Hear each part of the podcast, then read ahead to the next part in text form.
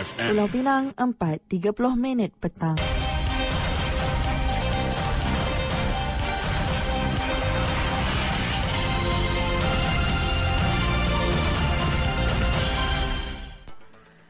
Warta Mutiara bersama-sama Hanisma Ismail. Assalamualaikum.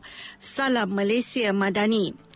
Status pemulihan bekalan air di daerah Barat Daya kini sudah mencecah seratus peratus. Perbadanan Bekalan Air Pulau Pinang P B A P P menerusi kenyataannya berkata, setakat jam sebelas semalam, bekalan air telah kembali seperti sedia ada. Pihaknya telah melaksanakan kerja-kerja seperti pengisian semula air ke dalam tangki air yang tinggi di Sanwi Kasia serta telah mengepam air bagi pengguna di Relau Wista serta flat lili di balik pulau. Terdahulu P B A P P memaklumkan seramai dua ratus ribu pengguna di daerah seberang Perai dan Barat Daya terjejas susulan pelaksanaan pembaikan saluran paip yang pecah di dasar Sungai Perai pada sembilan belas Disember lalu. Sementara itu, mulai sepuluh hingga empat belas Januari depan, kira-kira lima ratus sembilan puluh ribu penduduk Pulau Pinang dijangka berdepan gangguan bekalan air berjadual selama empat hari bagi memberi laluan kepada kerja pembaikan di loji rawatan Sungai Dua. Majlis Bandaraya Seberang Perai M B S P telah mengambil tindakan yang membabitkan premis yang disyaki dikendalikan warga asing.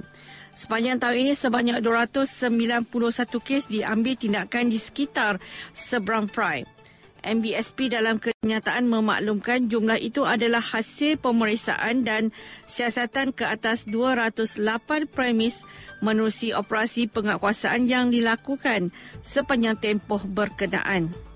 Daripada dua ratus sembilan puluh satu kes yang diambil tindakan, sebanyak seratus lima puluh satu kes diberikan notis, sembilan puluh sembilan di kompaun, lima kes membabitkan tindakan rampasan serta sitaan, manakala tiga puluh enam kes lagi penutupan premis. Dalam pemantauan secara berkala yang dilakukan di Pekan Bukit Mertajam, M B S P turut mengesan sebuah premis yang disyaki dikendalikan warga asing. Hasil pemeriksaan lanjut mendapati premis itu tidak mematuhi syarat pelesenan yang ditetapkan. Tindakan tegas diambil dengan mengeluarkan kompaun selain sitaan premis perniagaan serta-merta kerana melanggar syarat pelesenan M B S P.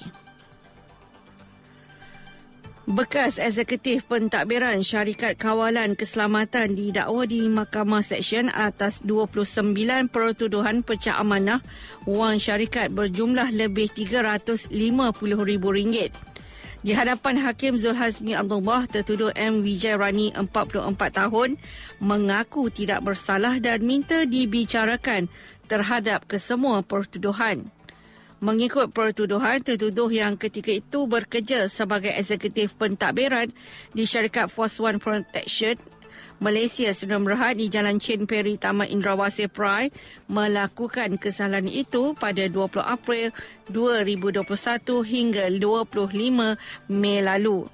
Pendakwaan dikemukakan mengikut Seksyen empat kosong lapan Kanun Keseksaan yang memperuntukkan hukuman penjara antara setahun hingga empat belas tahun, sebat dan denda jika disabitkan kesalahan. Kes dikendalikan Timbalan Pendakwa Raya Wan Amira Ruzaini Wan Abdul Razak, manakala tertuduh diwakili Peguam G. Shanmugam.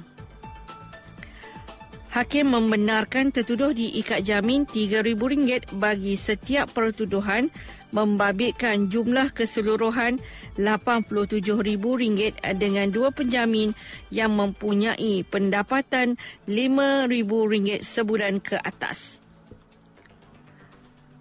Dari sungai hingga ke segara, Palestin pasti merdeka. Sekian Warta Mutiara Berita Disunting Hanisma Ismail. Assalamualaikum, salam perpaduan dan salam Malaysia Madani.